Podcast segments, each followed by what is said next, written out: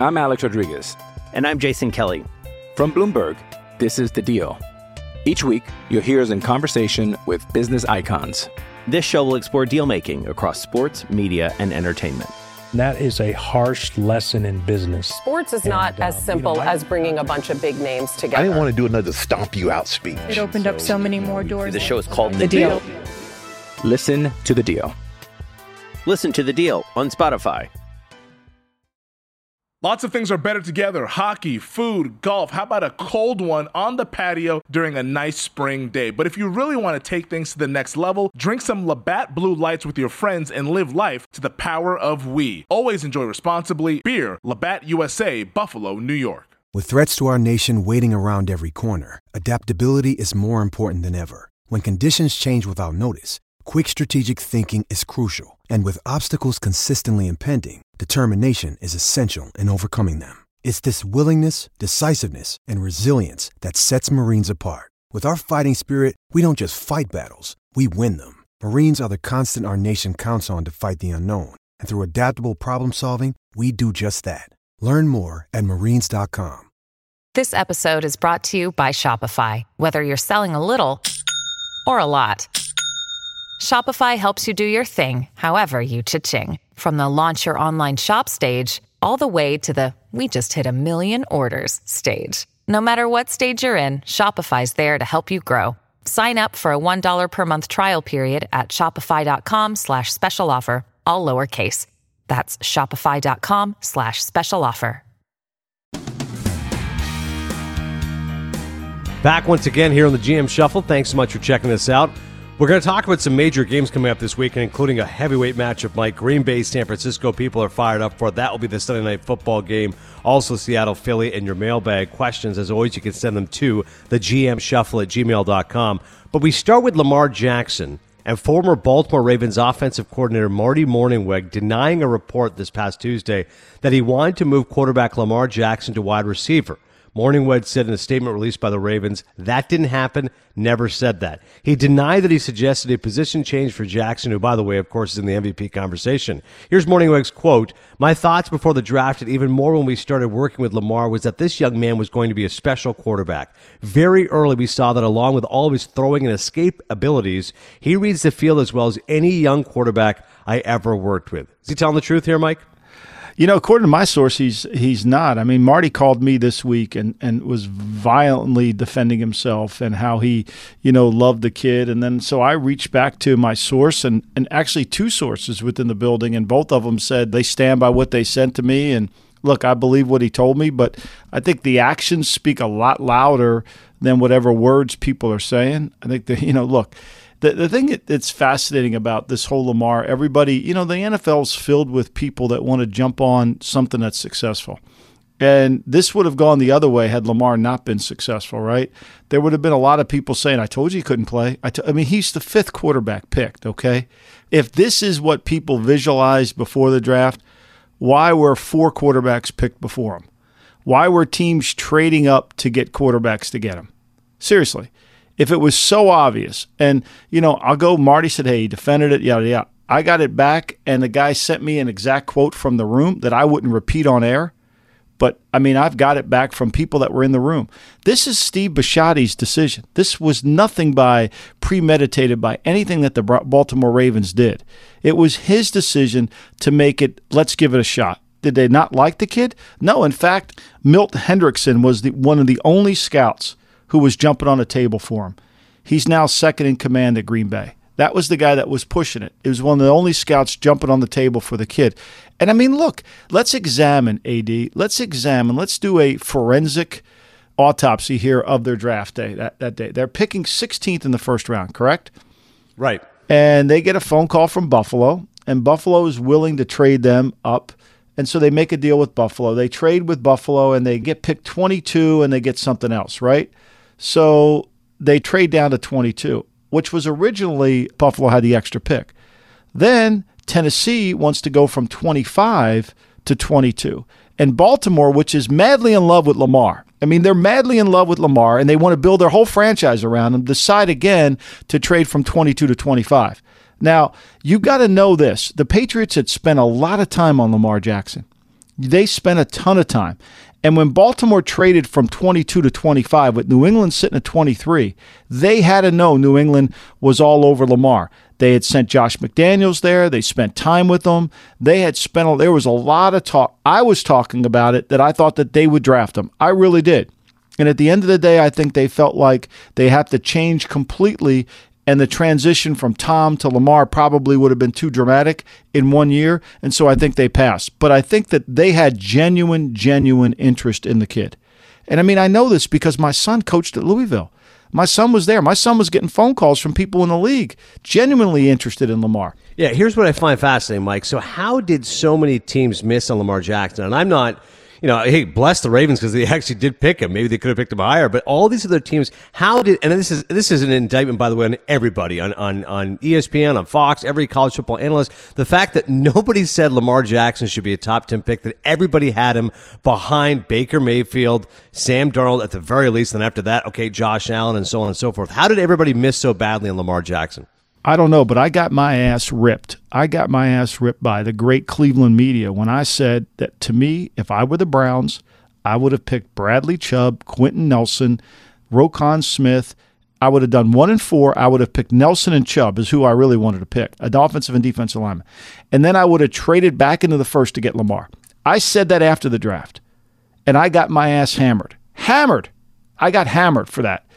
I was one of the only people that was saying because I had I had my son coach. I watched this kid play every single day. I watched him play. You know, and all these draft guys are talking about go back and read the draft grades.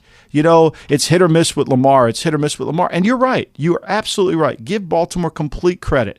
But my only point about talking about Baltimore trading around, if there were this many people in the Baltimore organization that love Lamar like they say they do, then why the hell were they trading down? Why were they risking letting New England pick them in front of them? And then when they get to 25, when they get to 25, they don't even pick them there. They pick a tight end who that they allegedly claim they're building their organization around Lamar, so they pick the tight end to help Lamar. Wait a minute, hold on. They don't have Lamar.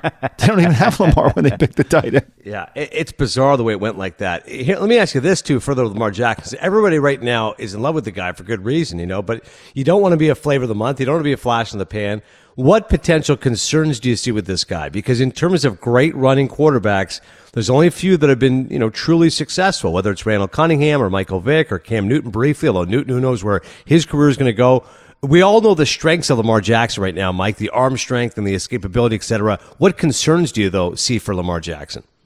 Well, I think there's a that when you have Lamar, you have to be really good on defense, and and, and I think well, that's where the people have misconstrued what's going on in, in Baltimore lately because of what they've been able to do defensively. In the last four weeks, their defense has really improved. I mean, tremendously, they've improved, and I think when you break it down and you see their ability to improve defensively, you're like, holy heck, they've been able to slow teams down. They've been able to get off the field. I mean, Arizona moved the ball at will on their secondary, but since about the bye week, after they got beat by Cleveland, they fixed this defense and they're playing at a higher level. So you need a really good defense because the reason you need a really good defense is you can't get behind in games. You can't allow Lamar to play in a drop back world. Lamar Jackson and Jared Goff are essentially the same parameters that you have to build your team around. Jared Goff can't play in a drop back pass game. I don't give a shit how much money they give him. He can't play in a drop back pass game. It's got to be all play action for him. And you can't play action when you're behind. You can't play action when you don't have a run game. Lamar needs play action in a run game. And if he ever gets into a drop back pass game, then we're going to sit there and say, see, this is why I didn't like him. This is why I didn't like him. There's a style that Lamar has to play. It's very clear. He's got to play a certain style. And he is the upper echelon of that style. But when it gets into a game where he can't run that style and he has to go left handed as opposed to being able to run his style, then I think all hell breaks loose. And then I think all these other teams. The other team that I think that I really believed in the draft, in my bones, I believed the Chargers were going to draft him at 17. I believed it. I thought it. I believed it. And when they picked Derwin James, great pick, don't get me wrong. Because I really thought Anthony Lynn wanted somebody back. I thought he wanted somebody to challenge him. And I thought they were going to pick him there. So you said, okay, the, I thought the Patriots and I thought the Chargers were the two teams. And give Baltimore credit. They come back into the first. They trade with Philadelphia. They get back into the first at 32 and they pick them. So look, I'll take Marty Mornhinweg for his word. I'm not backing off what my source told me. Because I have other sources from other areas in the same organization that tell me the same thing. That being said, the proof's in the pudding. Like, if everybody loved this kid and thought he was going to be the next great quarterback, and then you start Joe Flacco, and let's not forget, let's not forget, when they benched Joe Flacco, there was a lot of unhappy campers within the Baltimore organization. Do you remember that? Well, that's what I was going to say. A part of this then becomes this: Flacco had a lot of defenders, and it's amazing, Mike, what a Super Bowl will do for you. No matter what you say about Joe Flacco, you could criticize him every which way, but Sunday people say, "Ah, but he won a Super Bowl," and it's like, nobody, he's not the same quarterback he was. He's not as strong as other players. To your point, maybe Lamar Jackson was pushing him in camp. Yet Flacco had a lot of supporters, if not apologists, at one point. And I mean, they weren't going to bench him. I mean, you know, it wasn't until really, and give John, I mean, I think John Harbaugh came into this thing with an open mind. I really do. I think he was listening to his offensive staff and his personnel people, and I don't think there was anybody all due respect, Marty, there was anybody screaming, this is the second coming of Steve Young here. I mean, let's face it. I mean, the word in the building was they thought he was Michael Vick but not as good as passer. I mean, that was one quote that someone said. I mean, there's a lot of things that are going on here, right? And give John credit when he came in there. And then when they made the change to Roman. I mean, and in fairness to Marty, in fairness to Marty, Marty couldn't really love Lamar. Marty's a West Coast offense guy. He's a rhythm thrower. That's the one thing Lamar's not. They kept trying to make Joe Flacco a rhythm thrower. That's what he wasn't either. You know, and so sometimes coaches that don't like a certain player, it's because he doesn't really quite fit what they want to do, and that's understandable. Yeah, it's uh, it's fascinating the way everything has happened now because with Lamar Jackson, he could be considered Michael Vick 2.0, as we've discussed, MVP conversation. Baltimore appears to be a juggernaut in the AFC, and now with the quarterback position evolving, we know that everyone loves a good imitation of that. It's a copycat league, but there's only so many Lamar Jacksons out there. But you watch college football passionately as much as anybody, Mike. Do you think the quarterback position now becomes everyone's looking for the next Lamar Jackson, or is it, hey, listen, this guy's phenomenal, but there's only so many of these players that are like this. Let's keep looking for our prototypical big, strong quarterbacks like Justin Herbert out of Oregon. I think it's not going to change. I think that what Lamar's doing is so revolutionary. I mean, look, I think Kyler Murray has proven that he's better than I thought he was. Kyler Murray, and I think what Cliff Kingsbury's done in the last seven weeks of what he's done with his offense is really good. He's moved Murray around. He's given him a chance. He's taken away from the offensive line. He's been in some two back sets. He's been in tight end sets. I mean, he's really changed what he's doing. I think Kingsbury has really proven that he can adapt to the NFL, which really, for me, if you're an NFL executive and, and Kingsbury's doing this, you should look at Mike Leach as a potential head coaching candidate because Leach can do it as well as anybody. And if Kingsbury's doing it like this, it's going to open up the door for Mike Leach, I think. But the reality here is you're not going to find another Lamar. I mean, Kyler Murray's not even as half as fast as Lamar. He's not, I don't care what they time. Lamar breaks through angles on tackles all the time.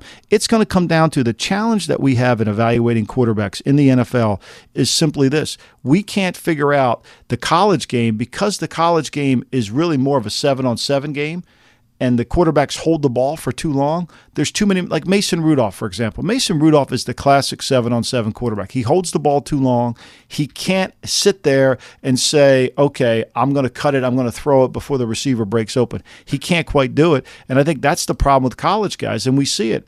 I mean, and, and look, the NFL is, is right now, there's quarterbacks that are highly paid that aren't playing to the level they are because there's some issues. Let's take one Carson Wentz. I mean, Carson Wentz isn't playing anywhere near where he was a year ago, two years ago when he was almost the MVP. I mean, he's a yard and a half down below his average. Tom Brady not playing nearly as good as he did. Is it the receivers? Is it the quarterback? Drew Brees can't throw the ball down the field. Is he not playing as well? Way down yards per attempt.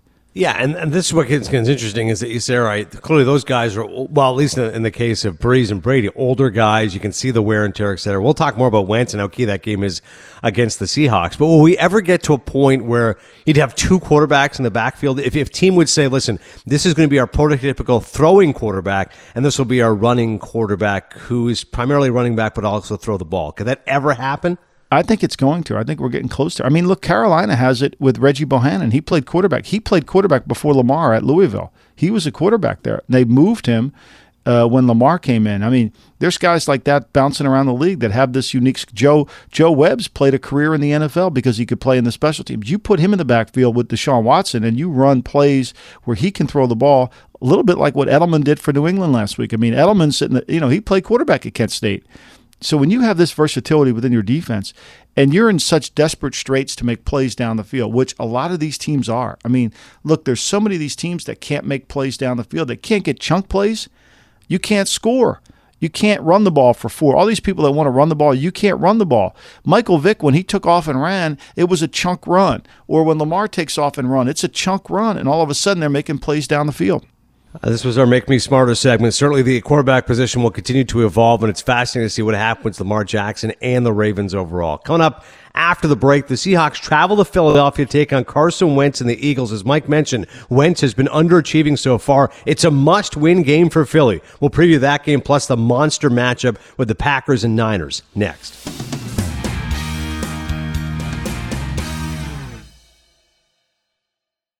The NBA playoffs are heating up, and so is the action at DraftKings Sportsbook, an official sports betting partner of the NBA. With same game parlays, live betting, odds boosts, and so much more, don't miss out as the NBA postseason winds down. I mean, these second round playoffs have been unreal, and we have the conference finals now on the horizon. Make sure you get all those futures bets in before the value disappears. And if you're new to DraftKings, you got to check this out. New customers bet 5 bucks to get 150 in bonus bets instantly. Download the DraftKings Sportsbook app now and use code SHUFFLE. That's code SHUFFLE for new customers to get 150 in bonus bets when you bet just 5 bucks only on DraftKings. The crown is yours. Gambling problem? Call 1 800 Gambler or in West Virginia, visit www.1800Gambler.net. In New York, call 8778 HOPE NY or text HOPE NY 467 369. In Connecticut, help is available. For problem gambling, call 888 789 7777 or visit ccpg.org. Please play responsibly on behalf of Boot Hill Casino and Resort in Kansas. 21 plus age varies by jurisdiction, void in Ontario. Bonus bets expire 168 hours after issuance. See dkng.com slash bball for eligibility and deposit restrictions, terms, and responsible gaming resources. All right, again, we keep saying this because, you know, people maybe don't appreciate how well Mike is doing because he's picking these picks. It's not outright, it's against the spread, okay? This is harder than you think, especially since Mike is not a professional gambler, okay? He's not uh, he's not hanging out with Mush and a bunch of other guys. He's not a bookie right now in Ocean City. He's just a football guy who loves football. He's trying to make you guys some money. Right now against the spread, 30, 17 and 1. And you know what I've tried to do is is like like anytime you try to make decisions, you have to take your confirmation bias out of it. And I think, you know, you've got to be able to really have a code. You get in these situations where you need a code. You need something. I'm reading this incredible book by Ben Horowitz called "What You Do Is Who You Are." It's about how to create business culture. And this and Horowitz goes into these prison camps and and he talks to this guy Shaka Senghor, who's fascinating. I mean, just absolutely fascinating about the culture within the prison and about the creed that they have to have and the things that they do. And look, let's face it, they're there because they're violent criminals, but that doesn't mean they're dumb. And I mean, Shaka, he's basically saying, look, I had all this intelligence. I could have been a lawyer. I could have been this, but the culture I was growing up in was so bad, it forced me down the road, right? And so, because your culture determines where you want to go based on your confirmation bias, I've tried to take out of it. And I'd come up with my own power rankings because I'm figuring, like, hey, if some slappy can do power rankings, I can do them too. I mean, look, I, I know what determines the outcome of the game.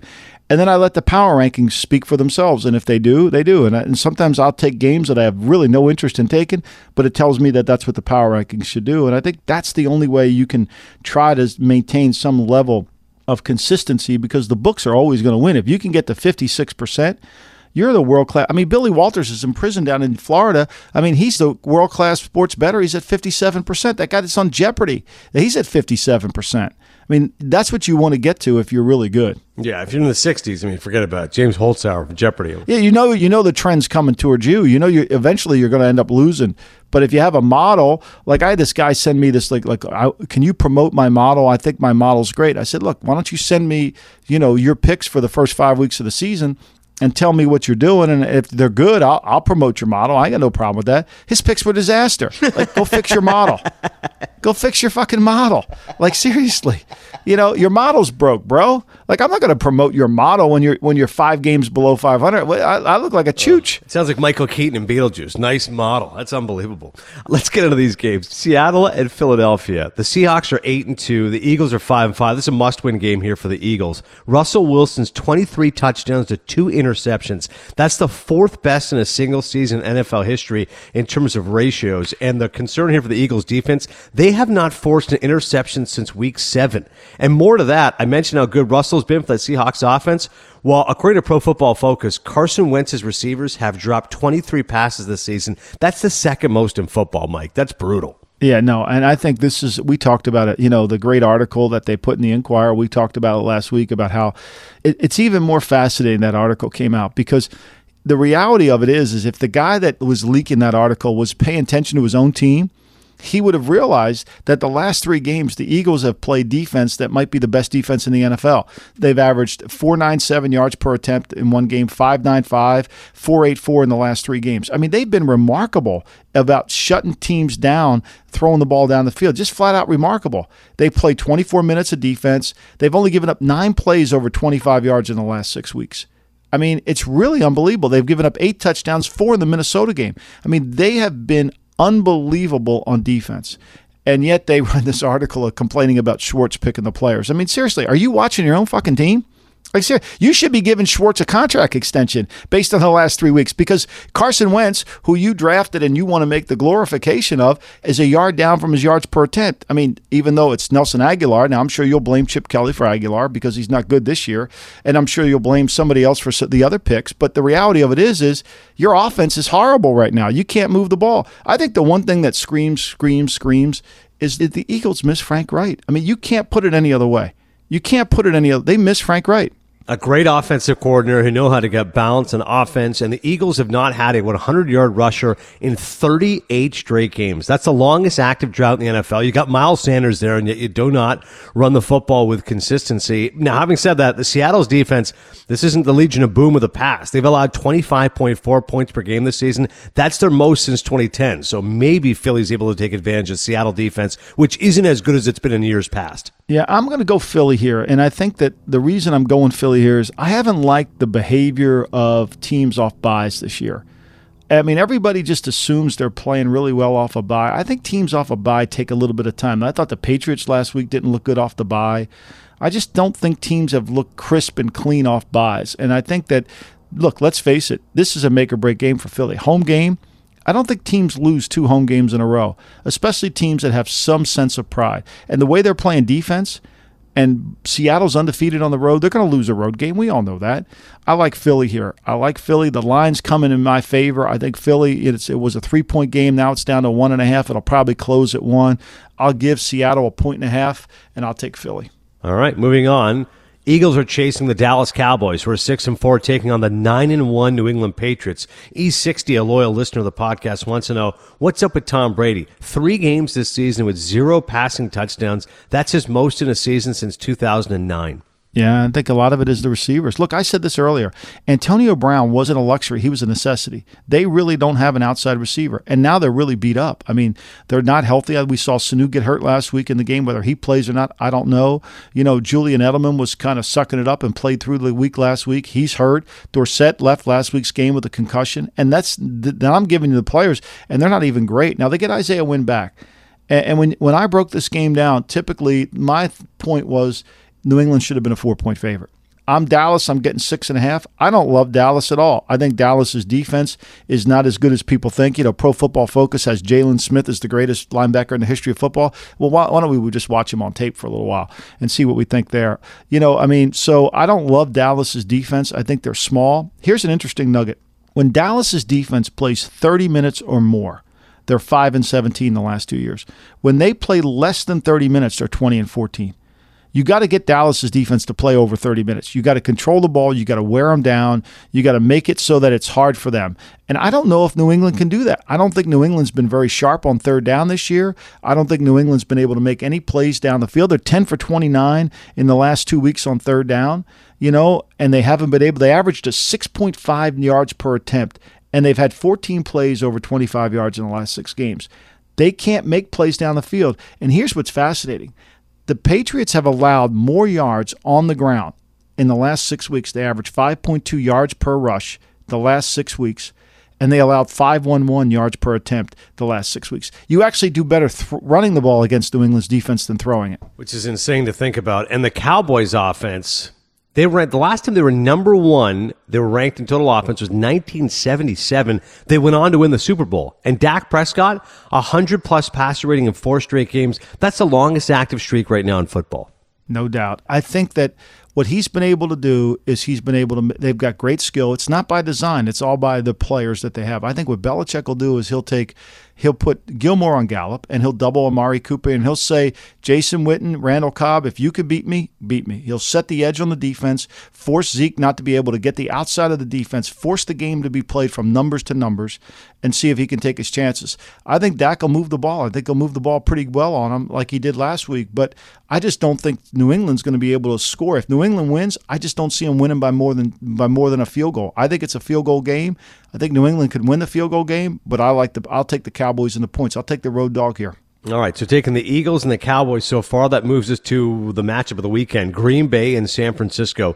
8 and 2 Packers against the 9 and 1 49ers. Mistake-free football has been a key for Green Bay. Entering week 12, Aaron Rodgers 138 consecutive attempts without an interception. That's tied for the third longest active streak in football. But say this for the Niners, they have balance. Only team in football that ranked top 5 in total and scoring offense and top 5 in total and scoring defense this season. What do you think, Mike? Who wins this one?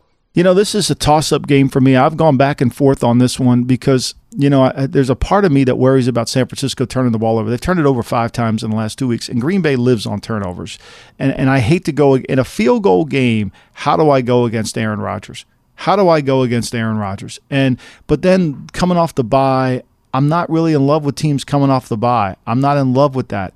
I'm going to go San Francisco here because the reason I'm doing it is simply this is when I broke these two teams down, San Francisco should the line should be 6, it's only 3. My line should be 6, it's only 3. I'm going to go San Francisco. One other thought here for the Niners. They do average 225 rushing yards per game against teams ranked bottom 10 in rush defense. Green Bay's ranked 25th in that department. So you often focus on quarterbacks, but maybe the Niners running game will be the key to the victory here. Yeah, I, I, think so, and I think they can. You can run the ball on Green Bay. Look, I think Kyle Shanahan will do a good job. I think if Kittle comes back, it'll even be better. But I really, really like. I like San Francisco. I think they need to play better defensively, and I think that defensive front can create problems for Rodgers.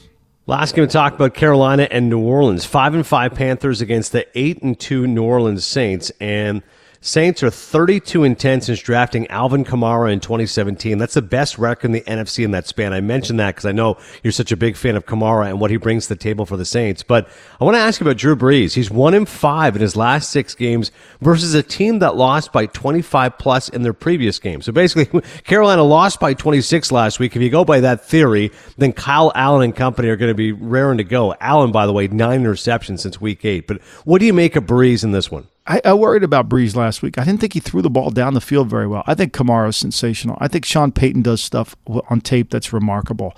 I don't think they'll lose the game, but I think nine and a half is a really a heavy spread. I, I, I like the road dog here. I like Carolina only because I think what you just said, they've been embarrassed. I thought the line should be eight. If I'm going to get nine and a half, I'll take the one and a half extra points. I think that typically these are closer games, especially the rivalry, especially when you know David Tepper, the owner of the Panthers, is breathing down your neck. That if you lose this game and you're five and six, you can bet he's cleaning out the organization. He's going to clean out the organization anyway, but I think that's the case. I think these games are typically always close. I think New Orleans has played really good on defense. I think Carolina's defensive front's got to come back in the game. I'm worried about Brees in a playoff game. I'm worried about Brees if he has to go outside the dome and playing in weather where it's going to factor. If he has to go to Philadelphia, let's say, and it's a windy day, does he have enough juice in that arm? The arm doesn't look like he can drive it. I think he's great mentally, he's sharp, all that, you know, but to me, the two players – you know, that look like they could be near the end is Brees and Rivers. And, you know, the way that New England's offense doesn't have much going, you could say, well, Brady's near the end. I don't know. They don't have a lot of things going for them. I mean, Brady's trying to do it with a lot of, I don't see a decline in Brady's arm. I see more of a decline in Brady's skill players. The other two, I see a decline in their skills. All right, so Alvin Kamara, zero scrimmage touchdowns, by the way, in five straight games. That's the longest streak of his career. Maybe he can help out Drew Brady's, who, as you mentioned, Mike, certainly in terms of arm strength, doesn't appear to be the same guy so far this season. Coming up next, though, those are the games of the weekend. We'll talk more here on the GM Shuffle about having a franchise moving to London. That's right, we talk England next.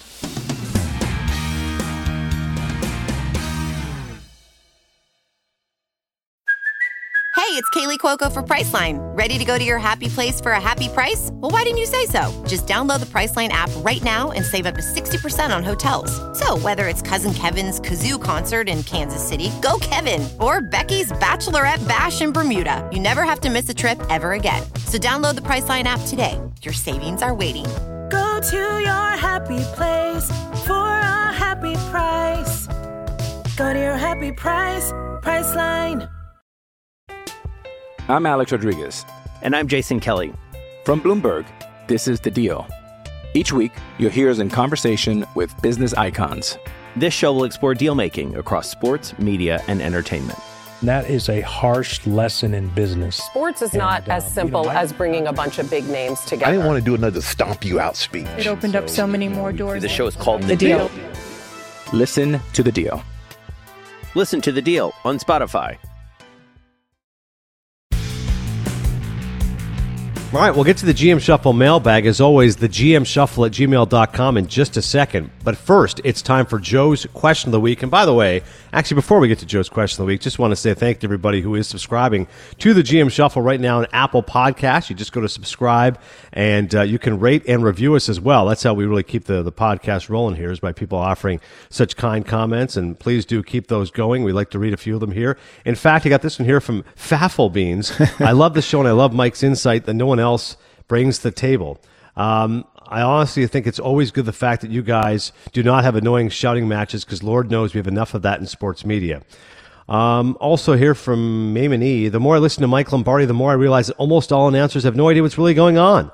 If Walsh said that every year we're only competing against eight teams and Mike Lombardi is really only competing against eight analysts. love your book. Love your insight. I'm a better coach because of you. Keep up the great work. Good stuff, Mike. That's awesome. That's awesome. That's the best part about it. You know, the fun thing is, is like this week I got a call from a head hockey coach. That was great. I mean, you know, the, the people that reach out to you because of the book and because they want to kind of apply some of the, lo- the lessons of culture within that you learn, I, I think it's great. And that's what we're trying to do here on the on the shuffle. And that's why we're growing. And I think that the one thing is I don't really give a crap. Like people said, Lombardi, you just said that about morning when to get, you know, we're doing good enough on the shuffle that we don't need clicks. We're not hot takes here. We're honest conversation. That's more important than I don't want hot takes. I want honest conversation. I'm never going to say something that I can't back up with facts. If I say Drew Brees that lacks arm strength, it isn't because I want a hot take. It's because I just watched him play and I think he can't drive the ball down the field. I think Drew Brees is a Hall of Fame player you know and so i don't want this to become a personal thing or a shouting match you know because the you know the shouting matches or whoever louds, yells the loudest wins. That doesn't make you any smarter. That just makes your hearing a problem. So i think that's really the essence of what we're trying to do on the shuffle is to just get people to understand that there's a different game than you're watching. There's a different game. I mean mike palm on on Veasan this week went completely off on and he was so right. I mean they spotted the ball in the game against the Chiefs and the, the Chargers. Can you imagine playing putting billion dollars players on that field? AD, can you imagine this? And so they spotted the ball and they they wound and it went the ball went out of bounds and they wound the clock. They started running the clock and Mike Palm from Veasan was going crazy because it's an error. And meanwhile, Joe and, and and Booger are talking about shallow crosses and praising Andy Reid's play calling and all. I mean, it's just at some point, like I said last week about Chris, at some point we as Americans deserve honesty in the press. I mean, Howard Cosell, most most of the people that listen to this pod don't remember Howard Howard, Cosell. Cosell. He was just honest. And you know, when he went to the Monday night game, people loved him, hated him, whatever it was, but he was honest. He gave it his opinion. Now, he wasn't caring about some team carrying up to him. See, I don't need somebody to tell me who's playing good. Like I don't need that. I don't I don't need somebody in someone's front office to tell me what I, what I see. I don't need that. So I don't really give a shit if they talk to me or not. You know what I mean? Whereas most of these people, they need somebody to tell them what to think. I don't need that. Like I'm going to think on my own. And it's working right now, brother. That's why we got all these people listening to us, and we appreciate that. The unvarnished truth here from Michael Lombardi. Joe, what is your question of the week for us here? So I ran into an interesting story last week that rumors have been swirling about that Amazon CEO Jeff Bezos is interested in buying an NFL franchise. If that's the case, which franchise should he buy and why? I would say the Bengals, right? The Bengals have been such a disaster for so long, right? You think, God, could anybody resuscitate the Bengals? Like, would there be a better image? Obviously, the Browns is one you would think, obviously, but I'm saying the Bengals because You, know, like you talk about ultimate woebegone franchises, lackluster teams, you know, a lack of identity, haven't been to a Super Bowl since 89 and Boomer Esiason and Tim Krumrie. I mean, you just say, listen, it didn't work out with Dalton. Marvin Lewis was there forever, couldn't get them over the hump. People beat up on the Bengals, call them the Bungles. If somebody could resuscitate the Bengals, make them a team of prominence, Mike, to me, that would be amazing. I mean, I, it'll never. Ha- Mike Brown is never going to sell that team. There's no chance. Katie Blackburn, her husband, her husband Troy, they're going to run that team, and they're going to they're going to be exactly what Eric Shinseki said. They're going to be they're going to hate change, so they're going to become continue to be irrelevant. But their bank accounts are going to go up. I think Seattle's the only team he would buy. And it'll be interesting because I don't think people truly understand what Bezos is about, especially in the NFL. Bezos built his company on leanness. You know, when they first started at Amazon, I don't think people understand this. They had the desk that they gave the employees were basically old doors that they put legs on. The products had to be cheap. Nobody was getting luxury. Nobody was getting luxury. It was like we're streamlining this shit down that we're going to go. Can you imagine walking in the locker room and saying we're streamlining it down the Amazon way? I don't know if that would go. Like these guys are too used to having suites on the road. You know, where's my free coffee in the room? You know, where's my lawn suite? You know, can you imagine going on the road and you have to have a five bedroom suite when you get there because you're sleeping there for one night? I mean, what are you going to do in the suite? Seriously, what a biggest waste of money of all time. Yeah, no question about it. All right, GM Shuffle at gmail.com as we love to open up the mailbag. This one's here from John. Being from England, I'd love to get the thoughts of a GM on the following how teams deal with a London game and the possibilities of a franchise over here if that would even work logistically. P.S. Don't forget Mickey Blue Eyes and your mob references. That's right, Jimmy Caan, Hugh Grant. Very good. Love Jimmy Caan. God, I love Jimmy Caan. Jesus, I every time Santino, don't go. Just stay there. Sit in the car and don't go. Uh, I think it's really possible. I think I think that to me, that's a fascinating city would be Munich or Berlin to have a team along with London. I could see us having two teams in Europe. Look, let's face it, uh, the air travel is problematic. But you know, I mean, look, going to the L.A. is problem. I mean, Baltimore's going to go to L.A. to play the Monday night game. They leave Saturday. It's going to take them probably now in November with the wind, five and a half to get out there. So you know, weather does factor into air travel, but. I mean, we're a global game, and we need to be more global. Germany, the World League, when it they had four teams in Germany. People in Germany love football. We need to be in Germany. I mean, I wish I wish I could go to Germany, have somebody come over and, and, invite me to speak at a clinic or something because they love the sport. And the same thing in London. Ryan Holiday sent me a picture this week. He was over in London. The first thing he did is go out to Chartwell. That's the smart man right there. Go out and look at Churchill's property. You know, AD, it's the only place that I've really ever been in my life that you could feel the person still was in the uh, there. You could feel his presence. You could feel his presence at his property. It was amazing. You could feel him. You know, the bricklayer that he was, the painter that he was, you could feel him. I don't know the guy from the Man on the Moon, but I could feel him. Oh, that is interesting. You think of the presence and all the history. I mean, it's it's, it's pretty incredible, man, what Churchill did. Uh, Thursday night football preview. Colts six and four taking on the Texans here. Good AFC South matchup. How do you size this one up? Two six and four teams. Look, I, I, this game is about you know the Colts have dominated this game, but reality is you know the Colts can't make any plays down the field. They struggle without T.Y. Hilton. Their offense is a horse and buggy. Without Marlon Mack this week, I think Deshaun Watson being held to 232 yards by the Ravens last week, only converting two of 10 third downs. I think the Texans come out and play their best game. I mean, they need to. It's the best thing for the Texans was as bad as they played against Baltimore. The short week helps them because they get that taste out of their mouth. If they get Will Fuller back, I love them even more. But this is a game the Texans have to have. I'm going to go Texans here. Yeah, you think about with or without Jacoby Brissett, with or without J.J. Watt, how these teams have been impacted. But ultimately, Deshaun Watson, 11 and 4 in his career at home, 9 and 8 on the road. We'll see if that winning tradition will continue at home. as we close up shop, Mike always has great sources around the league. Anything you're hearing as far as potential breaking news, Mike? You know, there's a lot of stuff going on. You know, where's Antonio Brown going to go? What he's going to do? What he might be doing? You know, there seems to be a lot of smoke around Antonio Brown. Maybe nothing, maybe just a lot of talk. I'm not sure where, when, or how, but there's a lot of smoke going on right now. As always, thanks so much for checking out the GM Shuffle. Spread the word here, Apple Podcasts. Also, you can follow us on Instagram at the GM Shuffle, and we'll talk to you guys again coming up on Monday.